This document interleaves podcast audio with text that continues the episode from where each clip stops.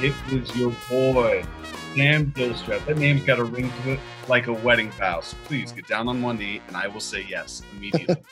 this quarantine has got me so alone. But through the gift of podcasts, I have friends. Through the gift of Zoom, I have theater. And today we marry all of those things with me. How's it going, everybody? Welcome back, Ghosties. Today is episode 51 with our main man, Tom House. Tom, how's it going, brother? Good. Thank you so much for having me at number 51. That's Absolutely. I'm glad you're here, maybe. Um, uh, the little housekeeping before we get started, as always, that song that brings us in and sends us out is War by the Hypnotic Brass Ensemble. So please go to iTunes and cop that joint. Um, follow them on Spotify. They have some good, good stuff, as well as our first official sponsor, Susan Ramsdorf Terry, is making masks with solid color, as well as Star Wars, Harry Potter, Avengers, and other fabrics. She can acquire other patterns as well. You can stay safe and support a local costume designer for just $10 a mask.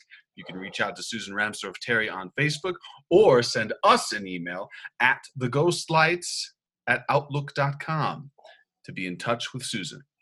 I hope you uh, get out there and get your mask because although we are in Colorado, like loosening our uh, grip on some of the regulations that were in place with this quarantine, it does not mean you should not have your masks. Some stores will not let you in without them.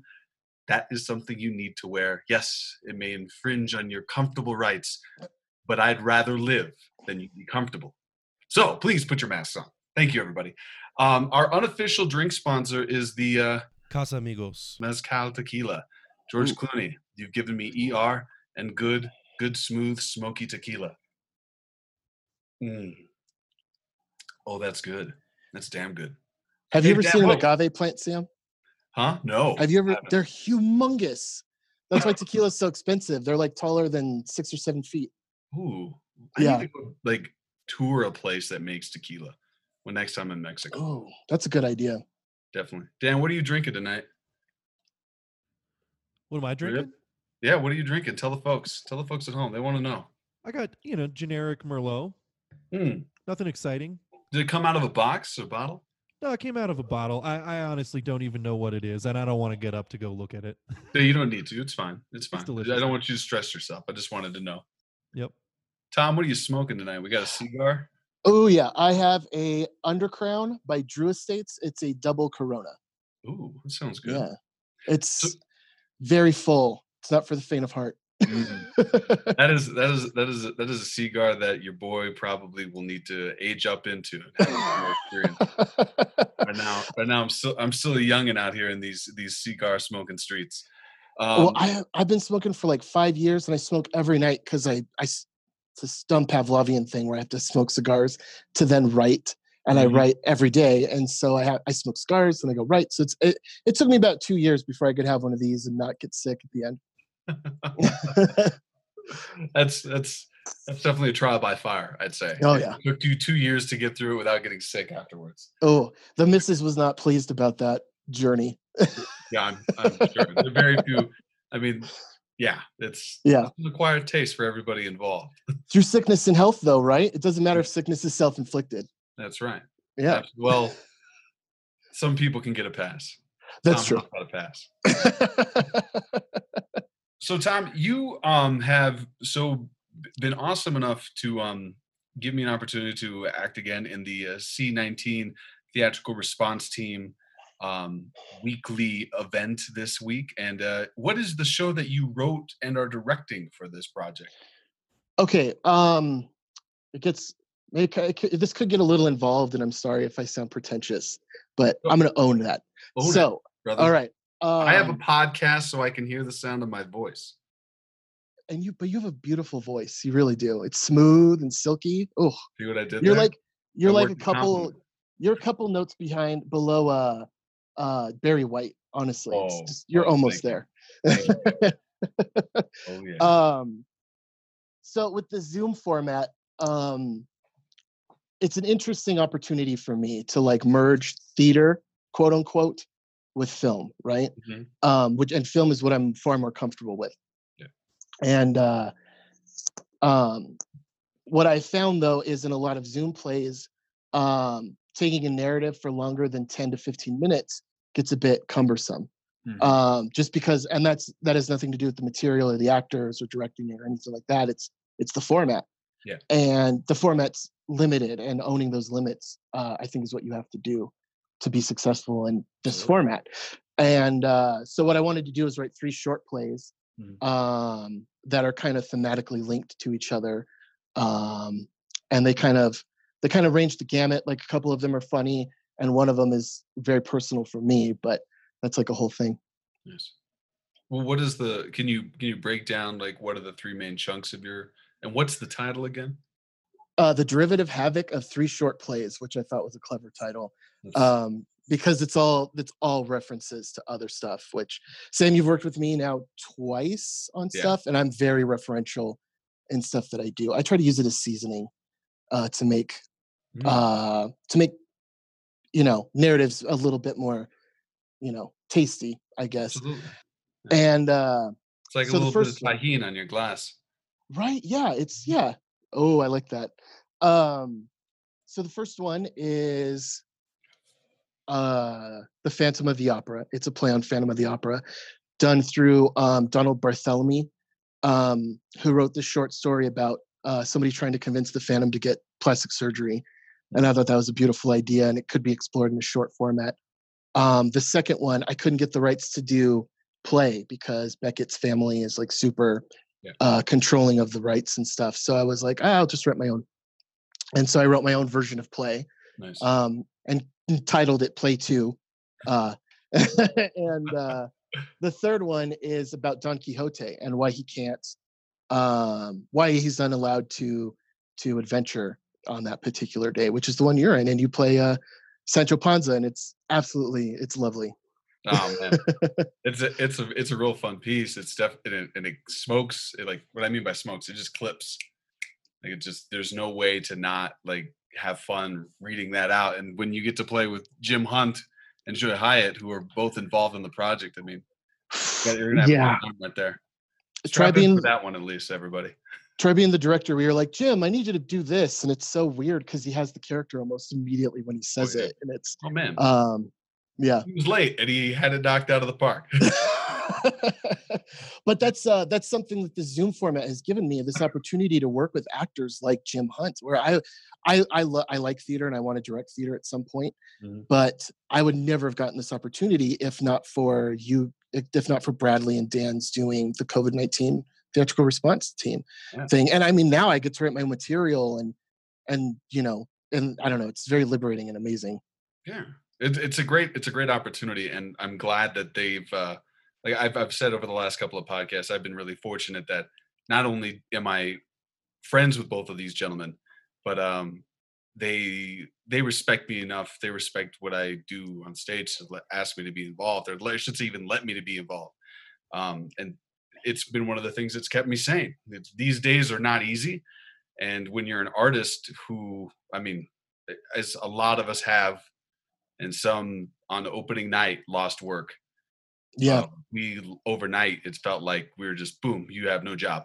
And now that we don't have a job, does that mean we stop being artists? Do we stop acting? Do we stop creating? And Right. there are there are multiple people all over the nation and the world that are trying to get not only content out there but like good content and focus on Mhm.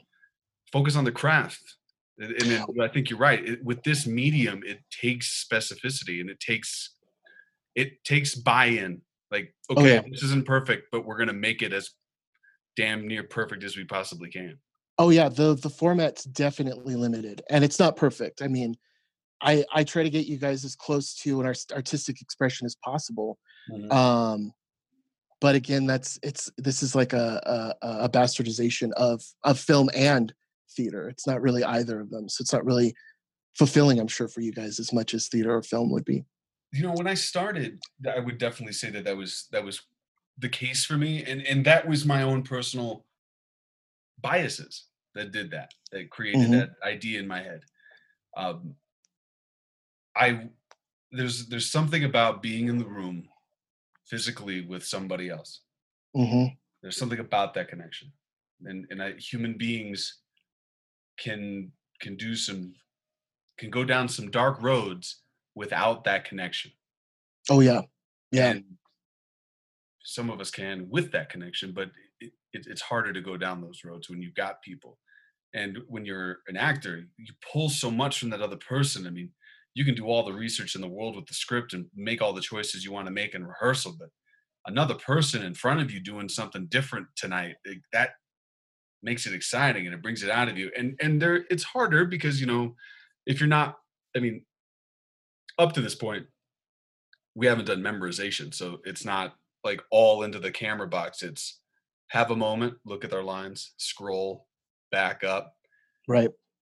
But that's still, I mean, like I said, if you're using this as a, if you're 100% committed to it, you understand that this is a great opportunity to work at specific tools. Cold, Oh, yeah. copy technique, cold copy technique. This is, it's important. It's the best way to go into a callback or an audition where they're handing you a side. If you can pull the words off the page and deliver those lines with intention and with backed by a relationship based choice you can you can secure a lot of jobs Right. Well, and then at the end of the week too, you get to perform it for some people, which is not as cathartic, obviously, as an as an as an opening night, but Mhm. it's still something. You know, it's still something there. Yeah, definitely and and got to keep the sharp we got to keep those tools sharp absolutely. gonna be there's gonna be an opening night again you're gonna have another you know release night party people are gonna come to the theater they're gonna pack the oriental and they're gonna want to see the next tom house joint Thank you. no problem. I mean, there, I So- mean that's we're gonna uh, once we get to that place, if that's you know vaccine or we just we just open up the doors, period. Right. Like that, those days are gonna come, and I would I've been I talk to myself a lot, and one of the things I've been telling myself over and over again, like George Kittle on the sideline after we lost to the Chiefs this year, I'm gonna come back with a vengeance. Your I am- football references are a bit over my head. I'm sorry. It's totally fine. It's totally fine. You've got some references that go over my head. but anyway bit. yeah like i'm gonna come back with a vengeance and, and we should be we should be doing everything that we can right now to make sure that we're staying sharp and staying focused Absolutely. and staying ready um one of the things that i love about um the derivative or the what was it again the derivative havoc of three short plays. That's the derivative havoc of three short plays there are commercial interludes yes Yes. Yeah, one of them is for um, Taco Town, which is a reference to a play that Luke Sorgi wrote. Mm-hmm. Um, I reference all these like professional people I've never met, and I wanted to do one for for one of my best friends. I wanted to do one for Luke, Right. and and then the second one is uh, one of my fa- one of my daughter's favorite uh, char- book characters, and so she's doing that as the second one. Yeah. oh man it's so great that you're getting your daughter involved Oh, she yeah she she gets very stage frighty, so this is like perfect because she doesn't have to be on Mhm. on screen. She just has to move a puppet. So she's very, very in love with it. And she gets to be with Mr. Curtis and Miss Elena, and she loves both of them. So she's like, I get to be in a play with Mr. Curtis. It's awesome. yeah Yeah. Tho- both of those people are friends of not only the Ghost Lights podcast, but of mine. And I'm really happy that through this time they're involved in a project. They bring they bring a lot of energy to it and a lot of um, artistic charisma. Oh, and a ton of creativity. Yeah. Um, Curtis is Curtis is like this madman of ideas. Like he he like he'll come up with an idea and it inspires me to go, oh, I gotta write this thing. Like that uh short uh we did um the 14 plays uh through quarantine days thing, right? And there's like limitations and stuff. And that like ignited my muse to write like that night. I wrote it in a night and sent it off that day. And it was um what it like, I don't know. I don't know where I was going with that. But Elena is also her instincts are just insane. Mm. You know, she's so good. Yeah, uh, she's Yeah. they're they're both risk takers. I, I I'm really lucky to count them as friends and uh, peers at this point in my career. Right. Yeah. You're definitely, definitely up there. Yeah. Thank you, man. ladies and gentlemen, make sure that you um, tune in to Facebook. Um, the uh, C19 Theatrical Response Team page will be sharing this with us live at 2 p.m. So make sure that you uh, step in, take a take a gander at the derivative havoc of three short plays by Tom House. He's written everything and uh, he's directing it all, and he's got some great people behind him.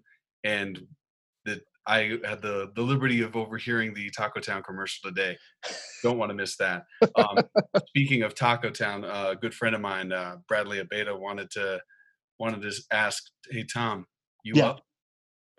You Uh, up? yeah, yeah, definitely. nice. All right, Tom, strap in. You ready for Okay. this? This is the Uh, podcast I- now. I think so, and I'm going to be honest with your listeners. I'm super nervous right now, and but I'll try not to ramble too much or lose my train of thought. No, you'll be fine. You'll be fine. So, getting into film, filmmaking, how did that happen? Um, okay, so I was probably four years old, and uh, I'm an only child, single mother, living with my mom. She calls me into her room. It's like 10 10:30 at night.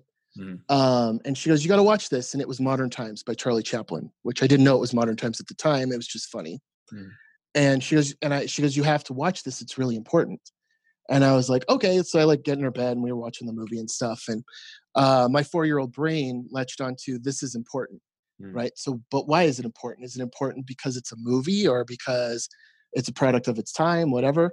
Um, I took it that oh, film is really important. So after that night, film became this thing that was really important to me. I, you know, she, uh, she fed me a steady diet of John Ford movies, Howard Hawks. You know, my favorite movie until I was ten was Bringing Up Baby, and like, uh, so like, it was always a huge part of our life. She was a major cinephile for anything that was like pre 1960s Hollywood. Mhm. So I knew I had all those. She had an encyclopedic knowledge of that stuff, and um, because it was important to her at the time, it became important to me. And when I was like seven or eight, I learned that you could actually you that you, there was a position called director that you were in charge of making how the movie looked, and that was when I knew I wanted to become a filmmaker. Oh wow, that's so great that it was your mom that brought you in, and then and at that young age that you really latched onto the idea of creating that stuff. Oh, it was just uh it spoke to my it spoke to my bones. I I don't know if at a young age that I would have put it like that, but as a 36 year old man, I can look back and go, yeah, it was deep in my soul. It just had to come out. What what specifically about? I mean, paint that picture for us. You're four years old. Your mom asked you to come in and watch this movie. What like, do you remember the the flickering on the screen and what what it was that was drawing you in outside of her saying it's important? Um it, okay, so it was the um it was the the part where he's going through the gears Mhm. through the machine. Um that's like the only part I remember um from that time. I mean, I've seen it a million times now and that part still sticks out to me. Yeah. and it reminded me of the I Love Lucy show. They, she did a similar gag, um, and it- maybe that's where my reference thing comes from. Yeah. But uh, yeah, it, like there's just something magical about um, him being able to make you laugh with facial expressions because it's a silent film. Mhm. I think it's a silent film. God, it's been a long time since I've watched it. Um, how he can make you laugh with just his face and gears. You know, there was like no, um, there's no support like it wasn't like airplane where there's like joke after joke. It was like this joke builds into other jokes of the same Mhm. caliber of the same thread. Oh yeah, definitely. There's there's something to be said about airplane. Yes. Oh, of course, yeah, it's one of the great uh, spoof comedies of all time. Yeah. I mean, watching that movie is where I developed my drinking problem. Not Police Academy Four or something. Oh no, no, no, no, definitely not. Uh, it, I think it was uh, my one of my favorite uh, bits from movies of that uh, that genre is the uh, the full body condom, and I, I think it was uh, was it? Oh man, it was the second Leslie Nielsen movie with with Reggie Jackson. Oh man, what what were those movies called? Dan, help a brother Naked out. Gun. The Naked Was Gun. it Naked, Naked Gun? Gun, yes. Yeah. God, my old whole brain fart there. I love that stuff. That was the only place I knew O.J. Simpson from for a long time was from those movies. I knew him. I knew him as a um as a washed up running back for the 49ers, and then I found out, oh, he was one of the best to ever play the game. And then he got in the back of an SUV, and I kind of stopped hearing about him after that. I. Right. I didn't know he played for the. I thought he played for the Bills. Oh yeah, This is yeah. how much I he know got about drafted, football. yeah. He got drafted by the Bills, and then they didn't want Oh. to pay him, and he went to San Francisco. And I think he had a, a year or two of decent production, but he wasn't the same guy, or at least he wasn't given the opportunities to do so. Yeah. And then All he, right. you know, he, he got a got a roommate named, named Kato Kaelin, and yeah, I think they, did. think they, I think they made like YouTube videos together. I think that's why he's famous now. I'm pretty Kato sure. that's what he Kaelin, did. small. He did it. uh, Not everyone knows. S- Yeah. literally been in the last ten years trying to do stand-up comedy in uh, Los Angeles. He he, ma- he makes the rounds.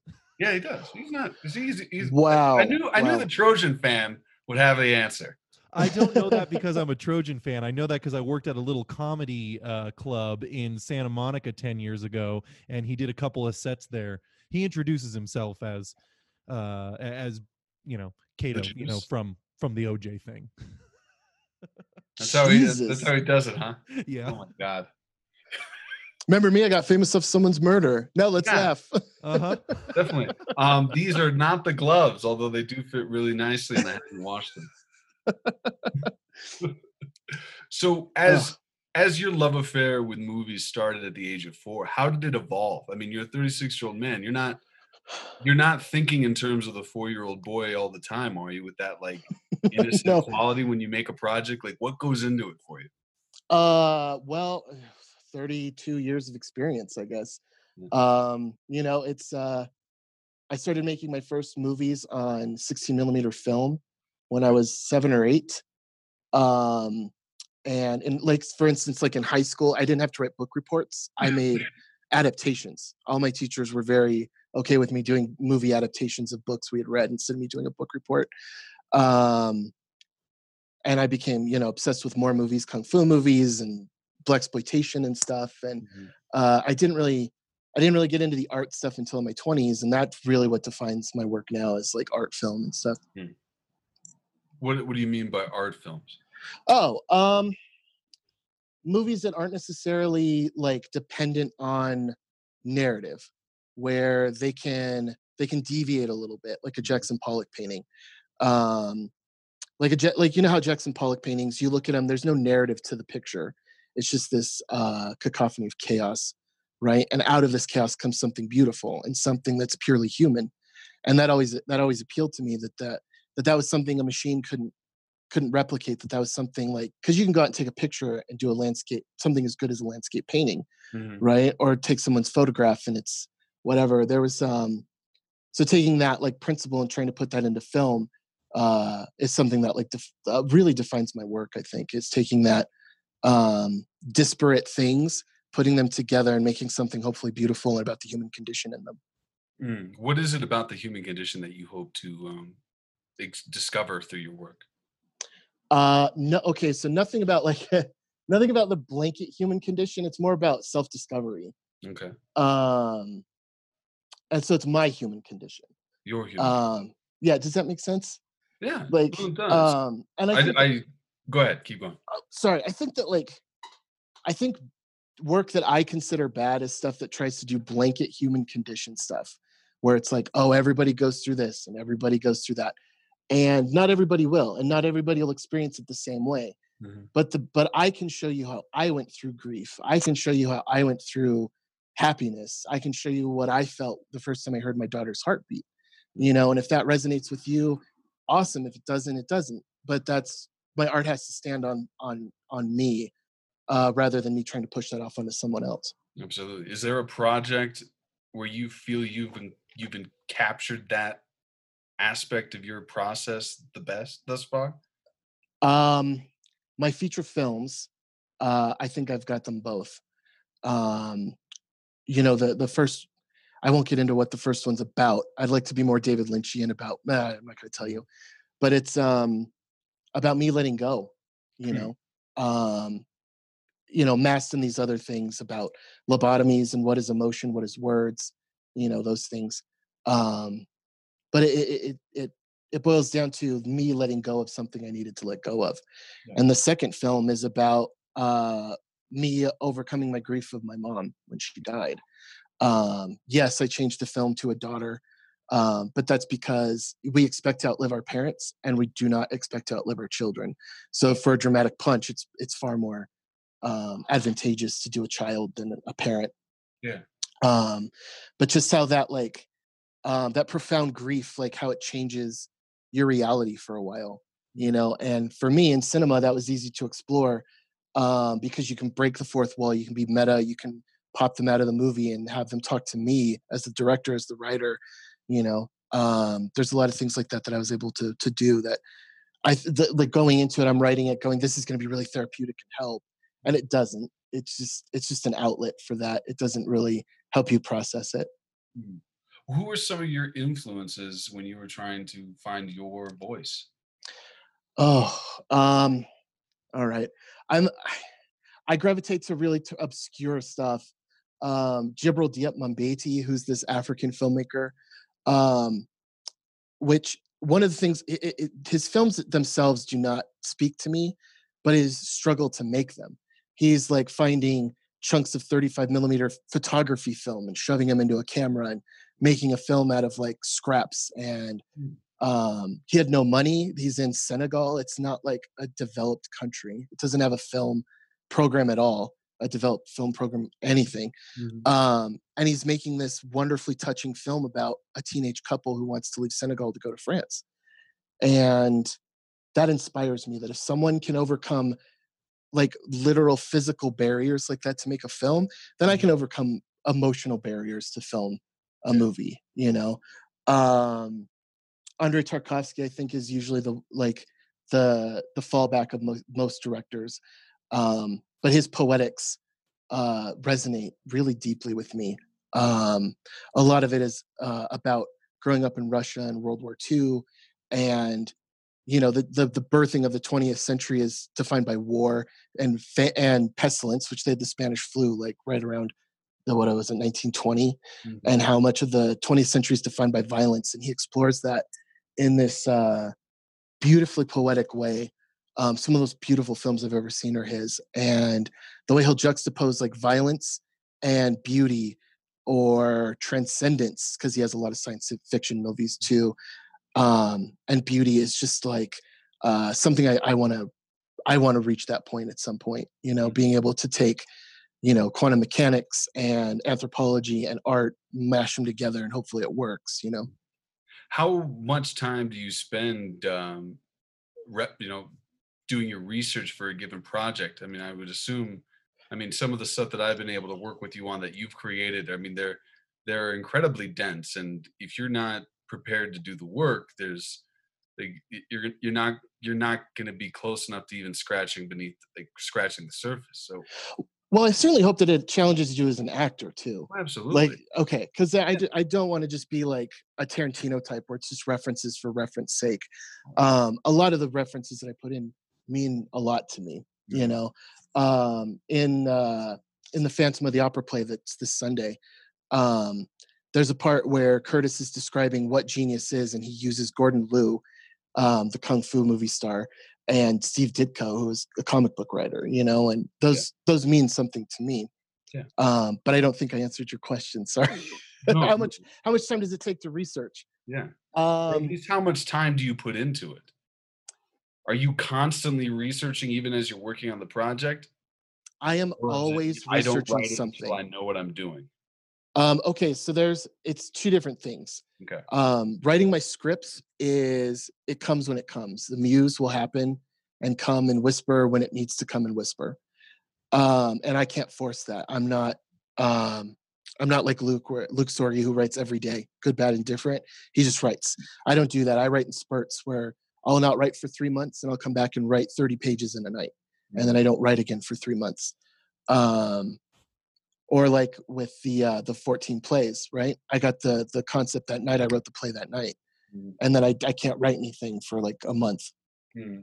um, but the research part of it i'm always uh, researching it partly because i'm trying to enrich myself as a person so i like i want to read about cellular mitosis or about um, migratory patterns of galapagos blue-footed boobies or um, or the Mar- or the Mardujara or the um, the ayahuasca ceremony from the Yanomamo. Always reading about yeah. bizarre things like that. One because I think it's interesting and hopefully it it enriches me intellectually, but it, it's also then uh, filters into my work. So I don't necessarily research for any specific project. Mm-hmm. Um, I hopefully have enough in the bank that I can go okay like these are the strings and i can plug those in nice so as you're just as you said, trying to grow as a person, you you pick up a book like, oh, that sounds interesting. oh, Right. I want to do this. I want to spend some time with this today. And over the course, you just, as you said, build up the bank. Yeah, and that's why I smoke so much, so many cigars because I always have a cigar while I'm doing it. It helps internalize it. Nice. but as you said, it is very Pavlovian. You said it, and it just it just kind of becomes natural at that point. It does, yeah. It started out with uh, I wanted to be like Ernest Hemingway, where I wanted to drink scotch and smoke cigars and write really dense work. Right. Um, never got to the Hemingway level of writing or smoking scotch, but I definitely got there on the cigars part. So Yeah. yeah, Yeah. yet, yet I have life goals. You're not dead yet. right. Right. We're still out there trying to. We're still out there just trying to live. Right? And isn't that there's such a beauty to that you know?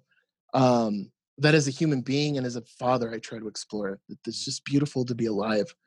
Um and hopefully that translates into my work. I know my work is typically dark but there's always like an element of of life that you're just that it's just good to be alive even though there's bad stuff happening. Well, I think one of the things I discovered um, when we did the um, the 14 plays for quarantine days, um, the piece that I did that you'd written, one of the things I liked about it was the gallows humor aspect of it. I'm, I'm a man that's worked in hospice care. I've worked in one of the toughest, you know, living and schooling communities in Denver. right And, you know, there, there are some harsh realities that a, a person in those environments will face every day. And hmm you are you are doing yourself a disservice if you're not trying to find humor in it. You lose your humanity Yeah. I mean, It you're become- yeah. belittling it. You're trying to. It's a better. It's an easier way for me to process this. hmm Yeah. Mhm. And it- as long as you don't like hold on to it in terms of it becoming a belief and structuring other beliefs around that. right Yeah. I mean, you're. It's. It's like the cigar. It's. It's like yoga. At that point, it's hmm release. I, I, I can have this frustration. I'm going to spit it out a joke, and that's going to help it go away. And Yeah. through the course of specifically that play, it was like, yeah, very heavy. A man isolated, um, desperate to see his mother, but really shouldn't because it's, you got to be smart at the time that we were doing this, and you still need to be smart. oh yeah Uh, Now, how do then you're confronted by a deity that you never fully gave freedom to existing right and now you gotta you gotta fucking deal with it. And how am i gonna deal with it? Like i'm gonna be i i know me personally i love making jokes at the wrong time i just made a gaff about boobies i mean How can you not when blue-footed boobies are brought up? Seriously. right i mean Yeah. yeah, Who picked those names? Like Titmouse and the, the boobies and stuff. Who picked those? This would giggle like a schoolgirl every time i say the word titmouse simpsons reference bam there you go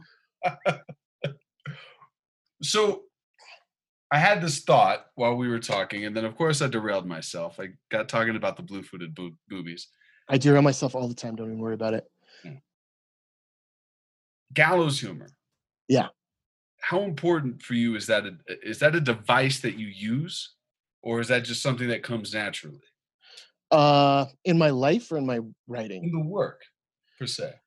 Um, it comes really naturally because, like you said, um, when you're dealing with dark stuff, you you have to have that release. You know that humor in it. Um, I don't know. I think a lot of it, I think, comes from James Joyce for me and Ezra Pound, um, where they were able to find jokes in like, well, not James Joyce. I mean, his stuff's not like dark, but um, they were able to find humor in uh, the human comedy, and part of the human comedy is tragedy. Mhm. You know, and so being able to balance that with comedy, I think, is incredibly important, Yeah. and it does come pretty naturally. Yeah.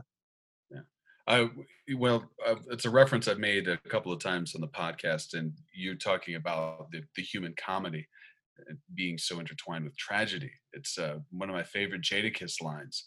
Is this is why we we laugh at death and cry at births. Yeah. I mean, you're you're coming into something that ain't easy, kid. And when Right. you die on your terms, you won. Oh, yeah. And like, well, and especially right now, I think we need gallows humor. There's a lot of death going around, you know, and no centralized leadership. like everybody's very anxious about what's going on and stuff and talking about? There's centralized leadership. oh right? yeah yeah i mean it goes govern like gubernatorial i guess but like Yeah. anything beyond that uh Well, no. those those those protesters out in front of Walmart, though, they seem pretty well organized. oh my god. I was in castle rock the day that the that that on mother's day when all those idiots were in that that store without their masks on and stuff uh because linda it was her, it was mother's day so i'm like let's go for a drive you know and she wanted to get a sandwich at a drive-through place and no one in castle rock was wearing um was wearing masks. I'm like dude you guys are insane. Like even if you don't die it is terrible you, you like i have a couple facebook friends who've had it for like 72 days you know just hold up in bed like it's not a it's not a cold it's it's Mhm. a thing It'll, yeah, You know? uh, it- the reports are not are not easy to swallow. Mm-mm. Yeah, the fact checking on that. It's, I mean, let's let's not let's not derail ourselves with the with the um sorry that is COVID. No, no, don't don't apologize. I I steered us there um to make a joke about uh, centralized leadership. yeah i think you and i are on the same page about centralized leadership and yeah Oh yeah, we'll just yeah, joke small about it. Fuck that guy. i know right Ugh. So you had made a you made a comment about uh, Tarantino references for reference sake. Mhm. When you're encountered with a moment where the reference isn't making sense to, like, do you uh, first of all, are you ever encountered with the moment where you're like, oh, I really love that reference, and then you start shooting, and you go like, wait a second, is that why is that there? All the time. all the time? all the time yeah. Especially it happens a lot when i'm uh when i'm reading a certain author and i'll be writing at the same time. I'm Mhm. like oh that murakami line was great. I'm going to put this murakami line in here somewhere. Uh, i can't. It's not appropriate. Um and those are the moments where you have to put your ego aside and do what's right for the project rather than what's right for you sometimes It- It's yeah, that's a that's a great point. It, it's your if it if it doesn't fit, if it doesn't you know help push the thing forward, it shouldn't Mhm. be. well it's the same with it's the same with acting like Mm. you could have like something personal going on in your day and you could try to inject that into your performance that night at rehearsal or the the performance or whatever uh, but it may not work and if it doesn't work you literally you have to like jettison your ego for the project Mhm. you know there's um there's a certain like righteousness to that i guess is doing it for the art rather than for yourself Totally, absolutely. Uh, a question that just come to mind. We're talking about ego here. One of the things that I know I've struggled with, especially early in my career, is um, that voice in my head that uh, won't let me hear anyone else's opinion on a on a subject. And I, and I think part of that comes from me trying to uh, protect and cultivate who I was going to become as a you know only child. Um, uh, do you find only child, single parent, same situation as me? Do you find that that you know how that infused your growth as an artist and where you found your challenges from an ego perspective? Um, yeah, uh, it it especially came from. Okay, so it came from film school. Was when I first encountered it. Mm. Um, and going into film school, you know, I had what I considered an encyclopedic knowledge of film. Now I realize that I did not know that much about film, but uh, getting uh, getting critique from people who I thought l- knew less than me drove me nuts. Um, and and I, I, you know, they go home and play video games. I'm going home and watching movies, and I'm always like, "What? Why are you critiquing me?" You know, blah blah blah. It was, um, it was a soul searching experience. But then, um, I don't know. There came a point where uh, you just realize you can't please everyone. Mhm. You know, you have to you have to do what you can for yourself, um, which sounds antithetical to doing it for the project. But you have to do what you can for yourself, and uh, the rest be damned. I guess, kind of. You know, um, critique. Uh, you'll find the people who are right to critique you, who you who you respect, who you like, who you like their work. You know, and um, those are the critiques that I definitely take seriously. Definitely. At that Yeah. stage when you were in school, did you did you take those initial, you know, moments of constructive feedback with did you take it personally? I know that's where it started with me a lot of the time when I was Yeah. young. It was Well, yeah, it it absolutely felt right. It's it totally felt personal. It's uh you're putting your heart out there. You know, you're you're um, you're cutting your heart out you're putting it on a table in a different way from acting um, but you're saying this is a film i made i'm really passionate about it and you're gonna you're gonna crap on it like oh you know you're attacking me because this is my baby you know and um, that took a while to jettison i think It did, does that come with? I mean, so you start setting out to do things for yourself in light of what you think speaks to you, finding other voices that you respect and and and, and can listen to. Is there a balance you strike with, you know, dealing with the the constructive feedback from one side to what you are trying to create, or is it just no? I'm leaning into my stuff, and I'm gonna let the people who are drawn to me come. uh, the second one i Sec- have to, like if you if you worry too much about what everybody thinks um, you get nothing done you know um, and then maybe this is because i'm a director and not an actor at all um, but i feel that there has to be a strong centralized voice a strong centralized vision Mhm. um, and that has that it ca- can't be uncompromising but it has to be like 75% uncompromising you know what i mean um, yeah like i mean i've gotten bad reviews on stuff and you just have to go well okay they didn't like it and that's okay.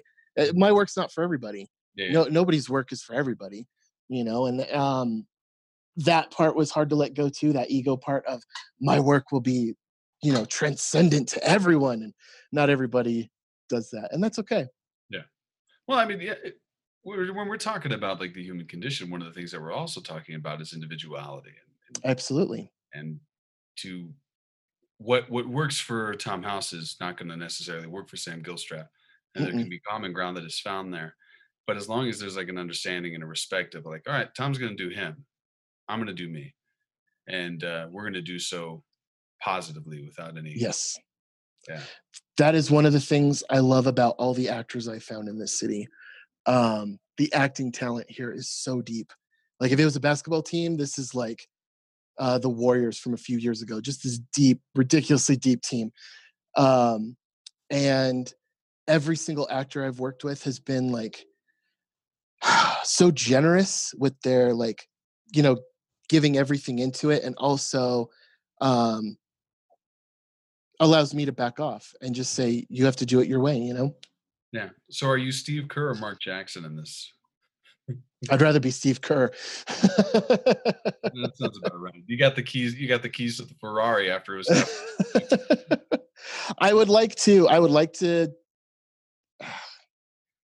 mark jackson bothers me the whole iguodala thing i've never let that go Oh man, hand down, man down. Too much airspace. I get it. hmm yep Uh, Let him let him stick to calling plays.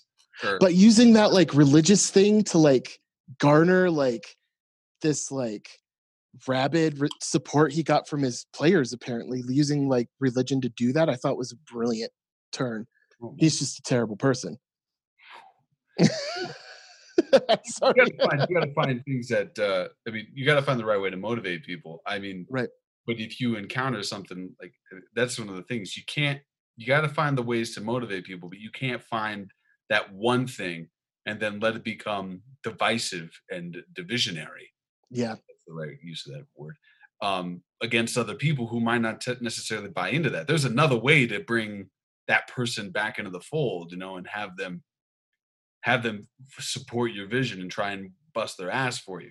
You're not going to get there. and Be like, oh, you're you don't you don't feel the same way I do about the the spaghetti monster. All right, um away from you. that's that's actually liberating when you can hand it off you know and it becomes ours and not mine anymore um that's one of my favorite moments at, at casting is to give the script out and be like this character's yours now Mm. you know? Like we're gonna grow it together but at some point like i take my hands off the bike and you go you know? And that's oh seriously it's it's one of my favorite parts of directing actors is just to watch them explore watch them like devise what it is this character is.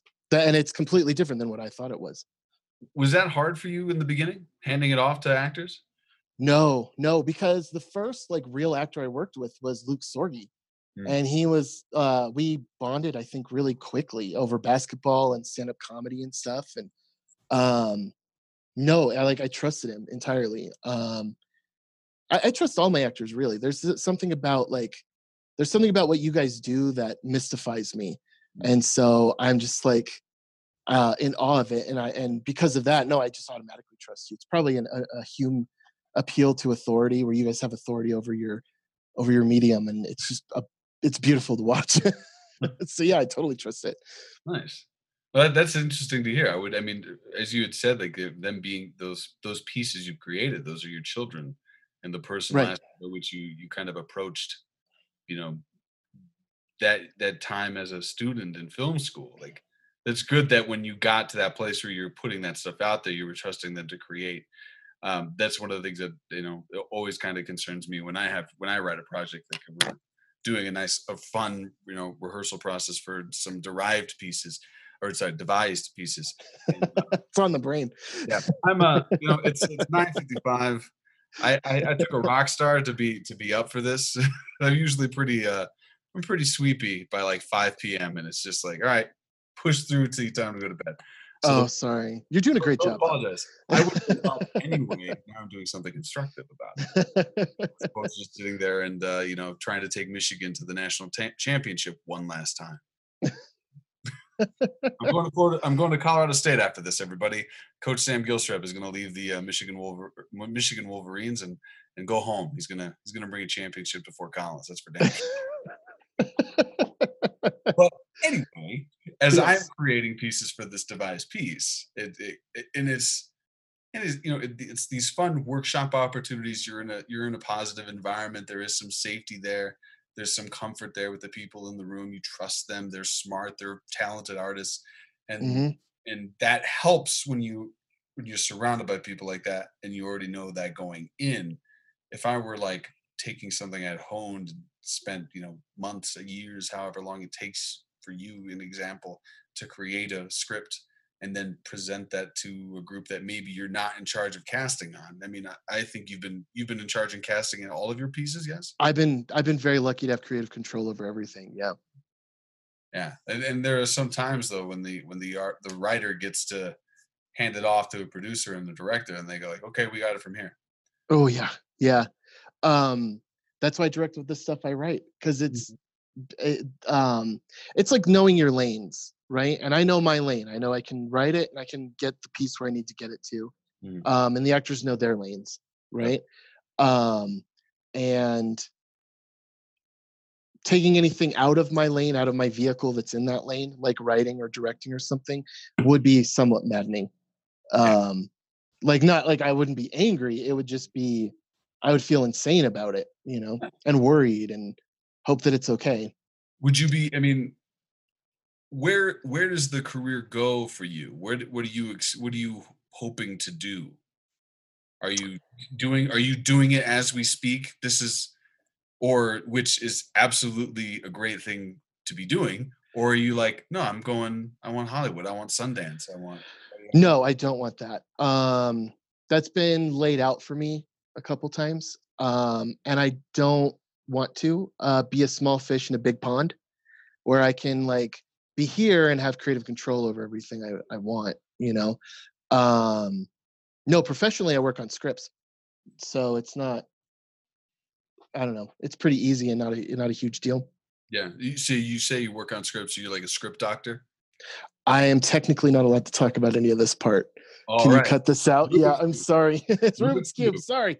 No, it's fine. Sorry. Rubik's cubes are safe word. We There's stop. a lot of we- all right. There's a lot of NDAs and stuff. Sorry, well, don't, and you- I'm very unclear on what I can and cannot share.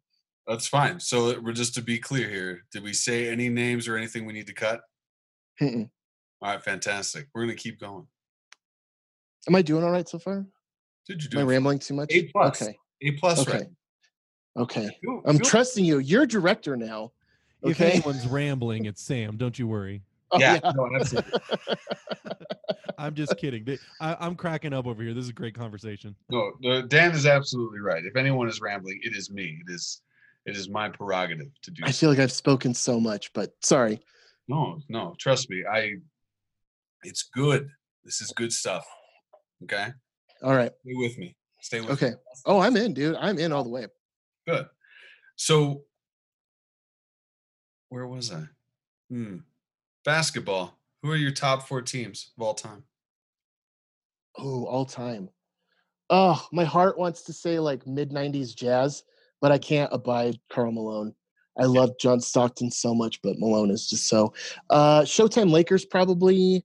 Um, Akeem Akeem Olajuwon Hawks. Um, David Hawks, Robinson Rockets. Rockets. Sorry, You're sorry. Um, Tim Robinson. Uh, David Robinson, right? David Spurs. Spurs, yeah. Yep. Tim Duncan, Um, rookie. Yeah, yeah. And then uh I don't know, I really like the Nuggets right now a lot. Jamal Murray is obviously Jokic is Jokic, but Murray is he's gonna be great, I think. I certainly hope so. That, I do too. When we, when we get back to the basketball court, that boy better start knocking down threes more consistently. he's gonna be all right. Stop, stop using Instagram Live, Jamal. Stop using Instagram Live. Well, take take right that whole thing. Okay. Take take my like, oh, he's gonna be all right with a grain of salt because I thought Arron Afflalo was gonna be one of the greatest nuggets of all time. You were not alone. I loved Arron Afflalo. Oh, yeah. brought him in, I was like, oh, I like this guy. Steady Yeah. defense, threes. The And he was- defense, yes. he was he was he, was essentially um, a better version of um, the Andre Iguodala that we had, and I liked it. He was, yeah. I did I did for that year, yeah. Mm. Um, you know who else was a great uh defender, which I was really sad they got rid of, was Evan Fournier, of all people. Yeah. Yeah, there was there was a period of time where I thought Evan Fournier was going to be the future at, at the point guard position, and uh, for real. He when in that uh Warrior series, uh before Iggy left, Fournier was the only one holding uh Curry to under 50%. Like he was holding him down. And but they then they kept putting Andre Miller on him. And I'm like, get out of here. Andre Miller's old. He can't cover Stephen Curry, dude. yeah, Andre Andre Miller, man, he's a he's one mm-hmm. of those like, one of those guys. Like I, he reminded me a lot of Bryant Stith from the older Nuggets teams, and Oh yeah. and I really like Bryant Stith, but there were so many things that I found Andre just you know kind of falling short on. I don't mm. know if I blame Andre Miller so much as I blame George Karl. Like Yeah, he doesn't trust the young guys, and like Miller's old, so he's gonna put him in because he trusts him. You know, Yeah, he's definitely he, he was he was giving him way too many minutes, especially in crunch time. Sorry, Way sorry, too many. You're a cool dude, but way too many Yeah. minutes. in crunch time. way too many. Do you have any uh basketball movies you're working on? no, I don't. Mm. It's um, it's something I don't know enough about to dive into. Yeah. Uh, but I would like to put some basketball references probably in the next one. Who knows? Put, put something about the uh, the two three zone or the uh let's see. Oh man, I don't know. Step back threes and James Harden the court with the free throw line, something like that. That'd be awesome. Yeah. Maybe work it into uh, some musical theory that I'm working on for the next for the next script. Theater. Musical theory. Oh, um taking like uh so indie music is all in seven time Mm. and um it sounds so weird because everything in western music's 4-4 right and you listen to indian tabla music and it's all in seven so it sounds like there's an extra note Mm. and um i'm like i want to work that um those phrasings into my next script the one that i'm working on now it has a lot of seven four phrasings or seven eight and stuff and how it's like worded and overplayed with each other oh wow, that's cool. What what drew you into that? Oh, music. I used to be a drummer. Um, I was in a punk band in my early 20s. We used What to play around and name of the band was Puke Mop. Puke mop? Yeah. As in the mop that cleans up the puke? Yeah. Yeah, Fuck yeah. absolutely. We were I was the drummer and huh? That's a great punk band name. It was amazing. And uh, I used to show up in Van Halen shirts because I was a huge Van Halen fan at the time, and our guitar player was a hippie, and most people were pretty cool th- about it. Actually, you know how Three Kings Tavern is getting closed down, right? Yeah, Um, yeah. we played there three times, and this is not at Three Kings Tavern now. We played there three times. It was horrible. It was um, all three times we played with skinhead bands, and it was fucking horrendous. Yeah, I don't know if people knew they were skinhead bands, but I was like, they get up there and they start doing their thing, and we're like, let's get the fuck out of here. This is crazy. That was a racial epithet. Let's get out of here. Yeah, have let's go. Grab my drums. Yeah, do we get the check? Can we go now? oh, it was absurd though. We were in a punk band, and I used to have a full double bass drum set with like 30 pieces. Like I was Neil Peart in a in a in a punk band. Tell me you still you still drum. Uh, occasionally I do, yeah. Yeah. You got it at the house? Oh yeah, it's something like that's not like that's a, a virtuoso thing. Like I don't work at it. I just, you know, uh, I'm okay at it. Um, I did eh, when I when we were because we were on a label and everything. Like when when it started to become somewhat professionally, I took it very seriously and started like working in like numerology into my polyrhythms and stuff like that. Um, but yeah, I mean that still influences me a bit now, like musical theory and stuff. Dude you're uh, we're we're at the end of this podcast we're gonna we're gonna share a link and code to some of your movies which is an awesome thing that you get to do for us. Yes. But, uh, i also want a link to the band. Give us a song. Um, I would have I'd have to go inside to my computer. I could send you some MP3s if you want. oh man. Yeah we gotta when when we post this um post this on facebook just send us a little link. I'll it's put not one there- on youtube it's not on Spotify or anything like that, but I'll send you what I can. all right For sure. that'd, be- that'd be great i mean the, the fans like that's that's huge oh i'm this i'm this really talented director i was also in a punk band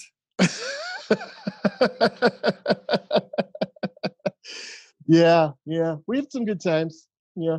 nice Our first show at the Bluebird, um, the opener for us was this like 13 year old kids. We picked them because they were they were called Molotov Cockfight. They were this great band, and they used to do choking cover, choking victim covers, and they were like choking victim is a band yes Yeah, ch- Okay. dude, dude. Okay, now that like with the politics going on, check out Choking Victim. It'll it'll scratch some political itches all right for then. real. Um, but they used to do a lot of Choking Victim covers, so we're like, come play with us at the Bluebird. Mhm. And uh, the lead singer ended up getting naked, and we almost got sued. They shut down the show. We were banned from the Bluebird for a long time. Like, Oh, man yeah, we lived the punk rock life, man. Well, and he in the mile high city I know. Well, and to be fair, now that it's like outside of statute of limitations, we were the one who bought them the booze. but yeah, I mean, it was I somewhat. I take it they were of age Yeah. Oh, totally of age. Yeah. absolutely mhm. yeah on all sides I'm someone's parent now. I never did terrible things like that. no absolutely no, no it wasn't it was just, they, they Just were being thirsty. friends. Yeah. I thought I was getting them water Yeah, Clear, stinky water. Yeah. they they had the flask hidden on them i don't know they poured in the don't get mad at me i mean seriously if you are a punk band you've got to you've got to Right? name like the the puke mop you definitely are bringing in your own hooch Oh, Yeah. yeah. Yeah. door. The You expect trash. Yeah. is? Ooh, a watered down Bud Light? No, thank you. I've got um, Everclear in a camel bag. You know, um, what's funny about that is the guitar player for that band is now a physicist. For puke mop? Yeah, yeah, we get we we we we get together, we relive the glory days, and then we talk about like he's a family now too, and we talk about you know doing the puke mop thing, and then like oh yeah, you know now we have kids and blah blah blah. Like yeah, And it was the whole thing. Physics for you. huh? And then he hits you with like a physic bomb. Oh, physics doesn't bother me. Like I understand it enough to grunt at the drawings on the wall, but I Uh-huh. don't understand the actual equations. That's that's his thing. After um, I learned about photosynthesis, I was like, okay, I'm done. But if you learn about it, it can influence your acting, right? This idea of change from outside, right? That the sun changes you into what you already have inside of you. It's a beautiful metaphor. Yeah, but then I could also I can also read spiritualistic poetry. That's true. That's true. But what's funny is like a lot And of artists like shy away from Chlorophyll. a lot of artists shy away from like math and science and stuff. And there's so math, science, philosophy, art, any of the big schools of thought, they're all saying the same thing. They're just using a slightly different language. And once you can like crack what they're trying to say, it, it can influence your work in like profoundly interesting ways. Like all my actors, I have them read uh, Critique of Pure Reason. Mm. It's one of the greatest acting books of all time if you approach it as an acting book. Mm. Um, and Wittgenstein's Logico Philosophicus Tractatus, which is another, I think, the definitive acting book. You know, so much better than Grotowski and Meyer- Meyerhold. Read Wittgenstein and Kant. Well, let's not back Kant, okay? I call him Kant. Yeah, I'm, uh, I'm what I'm what you would call a modern day intellectual. I make Simpsons references, and uh, I uh, I riff about being an old man driving my car. You're going too slow. Get out of the way. well, you're certainly more plugged into the pop culture zeitgeist than I am. I think. Well, I mean, I think it's it's, it's incumbent upon me to stay connected to that zeitgeist because it's. I mean, I'm surrounded by kids all the time. I have to know That's who right. Is. hmm I need to know who Juice WRLD is. I need to know that XXXTentacion passed. They committed suicide. Like I need to know these things. And then I need to know their music because they're gonna come to me and. I mean, shoot, when that when um XXXTentacion passed away, this is a this is a rapper and R and B singer. Okay. Yeah. You're making me feel really old right now. He, yeah, it all happened right before the start of this school year, and I like, or I should say, early in the school year, and I was like, I'm gonna get, I'm gonna get hit with this. Like, there are gonna be kids that are gonna come in, and they're gonna be, they're, they're, they will, they will feel this like I felt Robin Williams, and they will, they will want to talk to me about, you know, why did he do it? He was so amazing, and and that would that happened. It was like a week of like, oh man, he was so good. You don't even know. You don't even know. I don't know why this happened. I mean, like, well, Robin Williams still had many gifts to share with us, but his time Yeah. was Depression does not care about how successful or how funny or how good you are at anything. No. You know. definitely not. I mean, we're. all- I mean, for for a man who's you know been a depressed person a lot throughout his life, and it- it was- Mhm. it's like uh, I I liken it to being an alcoholic. Like you're always in recovery. That is a beautiful way of putting it. Seriously. because like you'll you'll have a, a day, a moment. You might get lucky and string months to years together of being pretty on top of it, and then But that monkey's day- always on your back. Oh yeah, hmm and, and it's and, and it's no matter like I mean for me like I've I, I've I have there I've had a therapist. I would love to start seeing one again when I can you know sit inside a room with them. As a I, I couldn't do therapy over over Zoom. That's for damn sure. Um, Mine's trying to make me do it over Zoom. I'm like, it's through a screen that's so it's so impersonal, you know? yeah, well, Yeah. it. Yeah, yeah. That's that. no, I'm, I'm gonna be I'm gonna be way more comfortable here in my house, and like I think for me is like the point is I need to be uncomfortable to start talking about the stuff that I need to fix or not fix, but come to grips with. right? Yeah. It's you know, um, so like Linda, my wife, has been like, you can direct over a screen, you can do your therapy over a screen. Mhm. And I'm like, yeah, yeah, because I'm very huggy with my directors. Like I like to hug them, like, I fucking love you. You're doing such a good job. And um, this is killing me. This Zoom directing is killing me. Um, and so she's like, but you can do that. You can do the online therapy. And I'm like, oh, yeah, I guess I could. Huh. I probably should. Anyway, To get personal. Yeah, there you go. but that, I think I mean, yeah, I got to I got to stay on the pulse as best I can so the kids don't you know make fun of me too bad. I got called a boomer earlier this year by what? Yeah, I did. He was like in art class and he came up with this really beautiful picture that said, oh, Yeah, I got done in art class today. I made this for you. And he hands it to me. I'm like, You're gonna run an extra lap today in practice. I hope you understand. Oh my gosh, dude. I okay, like I have to stay up on Mo Willems and stuff for my daughter. Nice. Like I can't I have not had to do the music part yet at all.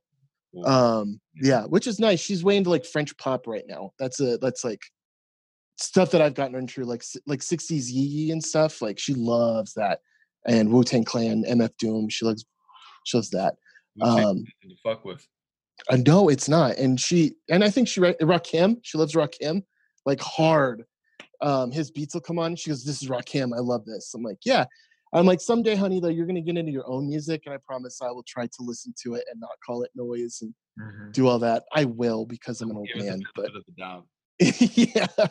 yeah, man, you're like way plugged in. That's awesome. yeah. Well, I mean, you got it. Does it keep you young? Does it keep you feeling young, or does it make you feel old all the time? Not at all. I'm I'm I'm I'm I'm 36. My joints creak. I mean, I've blown out my knee twice. The last time finally took. There's definitely there's, there's there was a if I if I had a good insurance plan when I did it, I probably would have had surgery and I might I might run a little better and be able to cut on a dime still. Probably not. We'll see. I mean, but I mean, so, it- I, what keeps me young, what keeps me young is that I'm I'm just so immature. That's awesome. I I feel you on the joints. Uh, when it's about to rain, my knee hurts, and I'm like, "Oh, it's gonna rain. My bursitis is acting up." I haven't gotten that bad yet, old man. We're the same age. Well, I mean, you you telling me that makes me feel a whole hell of a lot better. Oh, yeah. I mean, you're you're doing all right. Yeah, I'm- I'm- the only thing that makes me look old is this beard. This, Uh, this dude, beard. It's so distinguished, though. You are like, you need an ascot, and you are like older gentlemen. I'll- Seriously. I'll, uh, let me. I'll email Curtis see if I can't get that ascot. How many ascots does he have? I have three. If you need one. well, he has at least one. Um, what, Okay. me- I gotta. I gotta. Listen, fashion's the goddamn motherfucker. Okay, I have Mhm. to be able to go in and I gotta try it on. I gotta know what it is that I'm putting on me. I mean, yeah, I'm very simple today. I've got my I've got my black long sleeve t-shirt. I've got my sexy bright orange pants here. These shorts. Oh, Yeah, I mean, that's video game playing stuff. oh no, this is this is going out. This is these are these are the action shorts. Oh. I stole that, stole that reference, but yeah, no, these you're going out. trying to be seen. I want to. I want to stop traffic in these things. I want to. I want people to go into one of those anime induced comas. I'm, you know, I'm sure when you go out, you stop traffic anyway. You're a beautiful dude. Well, I'm real. also a bad driver, so that Oh, that helps. That helps a lot. Yeah. I don't, I don't, bad- I don't oh, hear the crosswalk rules. who's that bad driver? Oh, he's some beautiful guy. I'm okay with that. That's right. Yeah. He sounds like Barry White. um, so should I give out the code now for the movies? I guess because I wanted to just embed it randomly Oh no, no, we're, somewhere. we're gonna keep it going. Oh, okay, cool. We're saving that. I want. I want the. I want the people at home to get it. I want them to earn it. Oh, okay, okay, cool. All right. I think I was at, going to embed it randomly somewhere so they have to listen to the whole thing. But Oh, you're yeah. totally right. absolutely. Um, Sorry about that. in the podcast where I start asking rapid fire questions. Are you ready? Oh no, we're already done. I love talking to you. Oh, Yeah. man, great time. Yeah. Well, I I, mean, like I said, this is rapid fire questions. I'm just asking them fast. You know, we can talk, man. All an answer. We're gonna riff. It's yes and. That's what a podcast. This is this is why you let me should have sent you a cigar. Then you would have had to talk to me for two and a half hours. So it would have been And if awesome. I could smoke inside, I definitely would have. Lighting outside, so it's a whole thing. All right, rapid fire questions. Okay. All right, rapid fire questions. Um, where do you get your news from? Mm. Uh, I know it's technically considered social media, and it's terrible to say that, um, but the news subreddit.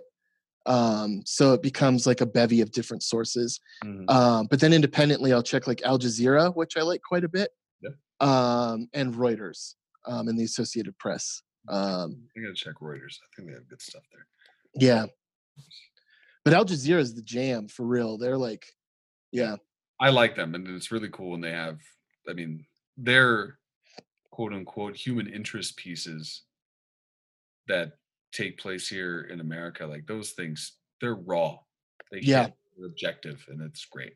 and I think that we need that because um, I feel like in certain aspects we're becoming quote unquote third world country. You know, I know we're not, but like the dictator, the wannabe dictator, you know, all that stuff. I'm like, dude, like it's it could happen, you know, and the and having reporting like Al Jazeera like helps put things in perspective for me a lot. I- I think one of the things in regards to what you just said, I think we need to look at it like it has happened, and we need to be able, we need to be prepared to go out and vote. Hopefully, we can get some mailing, mail-in ballots. None of this Mhm. going out there and risking stuff. Yeah. Don't have to. I mean, I'm going to keep my my my doom and gloom um, pro- prognostication to myself, but I would love it if we could, if we could all all get out and vote this son of a bitch out. Are you anxious about it? I'm so anxious about November. I can't be. Ugh. When she okay, when when Trump won that night, um, I like this is like We- This is why I don't hang out- Don't, Rubik's cube. We don't say his name here, oh sorry, sorry. Okay. unless so when, unless you unless you voted for him, and then we can have a conversation about I it. It's actually the reason not. why this is episode 51 and not 50. I am aware that I'm technically episode 50. I know that's very oh. um no, the the cigar store that you and I met at, Mm. I never hang out there because that day, I was like, I'm gonna save my victory cigar for Hillary. I'm gonna save it and not jinx it. Go in as a you know as a uh, as a conciliatory cigar, and everybody in there celebrating and like Mhm. talking about federalism and constitutionalism, and I'm just like, God damn it, Yeah. you know, yeah, when I when, when that transpired, I was driving, I was driving home on election night. Um, I would definitely go out afterwards and uh, drink something, lots of somethings to help go to sleep and not, you know, scream and rage. But it was just kind of I saw it happening. uh, The the numbers were coming in. I was like, well, yeah, I'm not, I'm not, I'm, I'm disappointed. I'm scared. I know this is gonna, this is not going to be good yeah, but I'm like, it's it's one of those things where I mean, he exists because we we give that type of voice airtime hmm and we don't do our due diligence to bridge the gap as best we can. As we start, we talked about earlier today, we're not going to. Um, not everyone's going to like you, but there's a possibility that everyone respects you. yeah, there's a possibility for that to happen. And you got to go out, you got to do the legwork. You can't call them a bag of deplorables and then not go talk to that side, agreed, yeah, even if they are, even if some of them are not, you know, people that you can, you know, create a friendship with. Hmm You can't label them and judge them like that and, and expect that they want to listen to you. That's not how you change people. I mean, and uh, there's there's definitely a lot to be said about, you know, as we've gotten older in this regime, hmm um, th- that particular side of things. That I've got moving right along to my next question. what movie do you feel deserves a sequel? okay. I have to. Okay, I have one, but it's a ton of caveats. Do it. Okay. It's a sequel to David Lynch's Dune, Okay. but I want the second one because Dune is like a, a six, seven page, six book Mhm. opus. It's amazing. Do the second one, have Alejandro Jodorowsky do it, and have him do his version of Dune. Ooh, Yeah. Okay. So then I that I would totally be okay with. nice. Okay. or or maybe Sanjuro. Um, Yojimbo Sanjuro. The movies. These are samurai movies that Sergio Leone remade into Fistful of Dollars, Ah, Dollars More, and Good, the Bad, and the Ugly, mm, and uh, which they got in a lawsuit over that. And if there was another, yeah, if there's a third one, I love living in that world, the samurai, you know, Ronin world of like this, you know, leaderless samurai who just tries to do the right thing in these Mm. like rundown villages. Maybe that. Either one of those two. I'd be okay with either one. Um, look out! If go out and get a PS4 and get the go, the game Ghosts of Tsushima. ghosts of Tsushima. All right, I'm literally gonna type this down. Look it up. Um, look at the trailer and the gameplay stuff. Mm. If you love Red Dead Redemption, folks at home, look for this game. Moving on. what is your phone backdrop and or wallpaper? Um, it's a painting by Sofu Teshigahara. Um, he was a um, flower arranger in Japan, and he taught it. Um, he like created his own college for these flower arrangers, um, and he he sometimes did gutai painting, which is like uh, abstract expressionism in Japan was called gutai, Hmm. and Kazuo Shiraga is another one that's really famous for that. And uh, his son ultimately became Hiroshi Teshigahara, who's one of my favorite directors. Oh wow. So it's I don't know. It's I should be my daughter or something, but I always put art in there instead. Hey, you love her. I do, and I see her all the time. She's she's my best friend. my phone's me time, damn it. Nice. I get it now. Which living musician would you pay the most money to see? um can I pick two and both with caveats kinda? Yes. Okay. There are no Uh, except ask the questions fast. All right. No, actually, okay. Um, I would love to see King Crimson during the Discipline album with uh, Bill Bruford, Robert Fripp, and Adrian Belew. That would be amazing. Like 1983 King Crimson. I would pay a ton of money for that. Um, I'd love to see the Dead Kennedys reunited, and I'd love to see that. You know, Mm, um, East Bay Ray and Jello Biafra, get me in there. You know, nice. um, or Bjork in her prime in the 90s when she was like her voice was like full and like because age age fucks with everybody, and her her voice is a little brittle now. And to see her when she was like on point, oh, seriously, that sent chills up my spine. This question would be a lot easier, by the way, if it was if you could pick a dead musician. Which dead musician would you pay the most money to see? Thelonious Monk, hands down. Boom. See? Thelonious Monk, dude. The way he like, the way he uh, juxtaposed these like chunky piano riffs against like this melodic music was inspiring, to say the least. No, man, he's he's a fucking godfather of jazz. Yeah. Um, what was your first car? Oh, uh, 1978 Volkswagen minibus. it was awesome, and it was surprisingly a chick magnet magnet too. The first day I brought it to school, I know. First day I brought it to school, the whole cheerleading squad went to lunch with me because you could drive off to go to lunch at my high school, and so my friends had to drive behind us, and he's and they're they're laughing because I have like 13 cheerleaders in this Volkswagen bus. we used to clam bake it too all the time. It was one of my. It's probably one of my favorite vehicles full time. Um, folks at home, you're about to get hit with a second Simpsons reference. We're gonna call that ride the second base mobile. it was great. It was wonderful. What conspiracy theory do you kind of believe the most? Do you consider the P tape a conspiracy theory? No, I consider it fact. Okay, because I, I was I was gonna say that one. But I mean, if yeah, the whole Steele report. if um. they called anything a hoax, that can be a conspiracy. All right, but I guess that one's too easy, huh? There is no easy to this. That, yeah, right. Well, because you don't want to seem like a lunatic who's like, no, it was an inside job. You know, you don't want to be one of those people. Um. All right, let me really think about this for a second. I'm sorry. Don't th- don't worry about it. Mm. I know a lot of people would gravitate towards the Kennedy thing, Uh-huh. um, but Lee Harvey Oswald was supposed to be like a really good shot. He was like an amazingly good shot, Mm. you know. And so I don't know. I'm gonna go with P tape. I'm going with P tape. P-tape. Final answer. There Yeah. Final answer. I like it. it's current. It's relevant. Yeah. Nice. Who was your first celebrity crush, Tom? All right. I need to preface this with I am not a furry, but my first celebrity crush was Bianca from The Rescuers. Come on, baby. Uh, dude, Alone. She's she was adorable. Right? Well, and that that Zsa Zsa Gabor voice. Oh, um, which I didn't realize that. Well, I grew up on watching Green Acres too, and I had a huge crush on Eva Gabor. Um, and then when I realized they were sisters, and there was a third Gabor sister, I'm like, this explains my love of blondes. This is amazing. my uh, my very first crush was Marilyn Monroe. My first celebrity crush. Like the like the first time I was watching, um, I watched Some Like It Hot.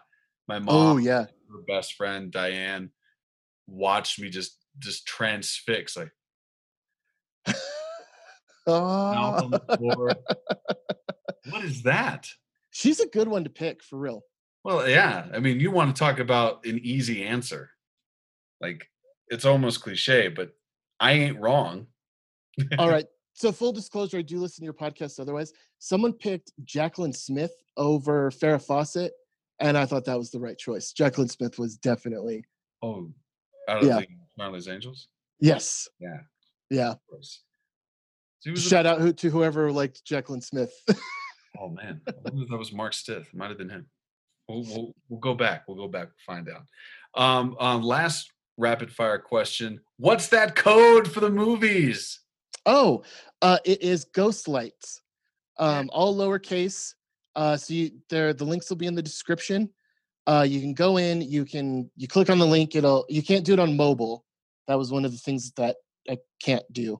So I had to do it only on PCs. Um, but you can cast that to your TV, whatever. Um, so the the it'll prompt you for a um, a password, and the pass the password is all lowercase, one word, Ghost Light. Bam. Yeah. Tom, when we get to the stage of the conversation, I always ask, "What's that ghost light you wish was left on for you when you started your career?" Right. What was it? I would okay, so I would have to say um And this is like something you wish someone had told you when you were younger, right? When you first started? Okay. Or Um, you would tell like some a young director comes up to you and you just go like, "This is Those are two separate things. oh, A young director now, I would say, dude, just go make a film. You have an iPhone, go buy a Zoom, make a movie. You know, don't when I when I lecture at schools, I tell them to quit. There's no reason to get a hundred thousand dollars in debt to learn how to make a film when you can go do it with a phone. mhm, you know um but what i would want to tell like people i don't know like me or myself when i was younger is to not be embarrassed to consume everything you know um the more you consume the better your taste gets and the better your taste gets the better your art will get it, it may never line up your taste and your art um, but then you're always striving for something better and it'll push you um and not to be embarrassed by that and just kind of own that Absolutely. If you have a, I always say that the well runs deep. The best work comes from a place where you can pull. Yeah. Within without having to force it and fake it. I mean, you want to be able to, if you need the little boost of confidence, act like you belong. Hmm the work is going to be richer if you've got stuff to pull from. And sometimes that comes from just digging deep into a script, and sometimes that comes from doing the homework when you didn't think you were doing the homework, picking up the book because you love to read, picking up the do you in your performances do you dig from within yourself like your own demons and stuff absolutely. I have I've got no choice. Like I, the when I started out, I was very presentational. I really wanted just people to like me, and so Mhm. all I did was you know hit my notes, hit my blocking, and get memorized. And that that can work. You can do that and do that very well, and Mhm. have a career and have a good career, a damn good one. But it for me, I found myself just hitting and just running into a wall. Like I wasn't feeling anything, and and I was what a, what I think what a, one of the things that I, I noticed is I wasn't like the people that I looked up to always felt like they were doing something I couldn't do. And- what was that that was that thing that pulling into it Yeah, it was just like I, I just I, I can't I can't I can't define it. It was like I mean, watching you know Kajardo Lindsay or Sam Gregory, uh, Jim Hunt, watch, watching those guys and go like, I don't do that. I don't know what that is. What is that? Then I think okay, I got to dig deeper. I got to find something. And you know, I got what i always tell my actors and i th- i think i think i told you this Mm. maybe i didn't maybe i save it for my film actors which you me- will be soon um the more you bleed for this project the more the project becomes a sincere piece of work Mm. you know and people will identify with it if you hold back from buying in it becomes stilted no one no one will buy into it but when you bleed for someone else there's you know something really beautiful about that and it's cathartic for you as well you know Yeah. everybody's getting something out of it absolutely. Yeah. Tom, thank you so much for being our guest tonight. D- dude sam thank you i was so nervous and you're just like the easiest dude to talk to seriously Oh, you. I appreciate it, man. I, I, that's I love. Um, I love that I thought of doing this because I don't know. I don't know what I'd be doing outside. Like, it got to I got to a place where I was like, oh, I really love acting. I really want to talk to other people about acting as opposed to what they've got going on next. I want to know how Theory they got stuff. what they do, and Yeah. I want to talk to you know artists. Period. People who are dedicating themselves to this something, some craft, and anything can be an art. Um, Steve Mhm. Young, 49er great quarterback, he said that even being a quarterback, even being like if you are, you know, mopping the floor somewhere at like a concert hall, maybe your puke mop, that itself should be an art. Yeah. Yeah. I mean, finding those things. And so, I mean, I, I wanted to talk to people about it. And I'm really, I'm really fortunate that I, I've, I'm, I'm getting people to trust me and, and not regret spending the time with me. No it's incredibly fun to talk to you and uh and to talk about theory that's something i love to nerd out on and talk about absolutely. Yeah. I mean, it's all theory. We're all, we're all, it's all a best guess. Uh, uh, exactly yeah there's no uh, that's so maddening about art is there's no equation that you can plug in like these variables and you get a masterpiece or whatever like Yeah. art is so not like that. Yeah. But neither you is just own it. And Yeah. neither is what? neither is life. No, uh-uh. Yeah, I remember I, I had a I had an amazing girlfriend, and I I, I told her one night after we took a, a moonlit stroll, I was like, I wish I had the equation to make this, you know, blah. hmm And it's no surprise that after saying that, shortly after it ended, but uh, you know, But at least you put it out there, you Yeah. know? That's a very like raw and real statement. Well, I, I'll tell you this: I'm too old now to, to um, like, if I want to call you, I'm going to call you. If I want to text you, I'm going to text you. And if Oh. I'm going to audition for you, it's because I want the job. I'm going ham. That's that's all. That's the only way I know how to do it. Well, I'm gonna take it then personally as a huge compliment that every time I've texted you, you've been like, "Yeah, I'll do it. What do you want?" Hey. Taking that as a huge compliment. You should. I lead with my heart, man. I don't fuck around. Too, like I said, I'm too old for that. Yeah, We're all too old for it. If you're Yeah. not a fuck yeah, hundred percent on it, you don't need to do it, and that's okay. yep. Ladies and gentlemen, this has been the Ghost Lights podcast, episode 51. Make sure that you follow our descriptions on these posts. There will be a link. At the very least, you can copy and paste it and watch some of Tom House's work. This is a once in a lifetime opportunity. Honestly, it's the first time we've done anything like this. The password will be Ghost Lights, all one word, lowercase, or is it Ghost Light? Ghost Light. I uh, I didn't put S. Yep. And um, it's only available until May 31st. Oh, boom. See, once in a lifetime, folks. Clock is ticking. Um, once again, that is War by the Hypnotic Brass Ensemble. I had a great time tonight, Tom. Thank you so much. Wu Tang Clan ain't nothing to fuck with, and neither is the Ghost Lights podcast. Dan, do the damn thing.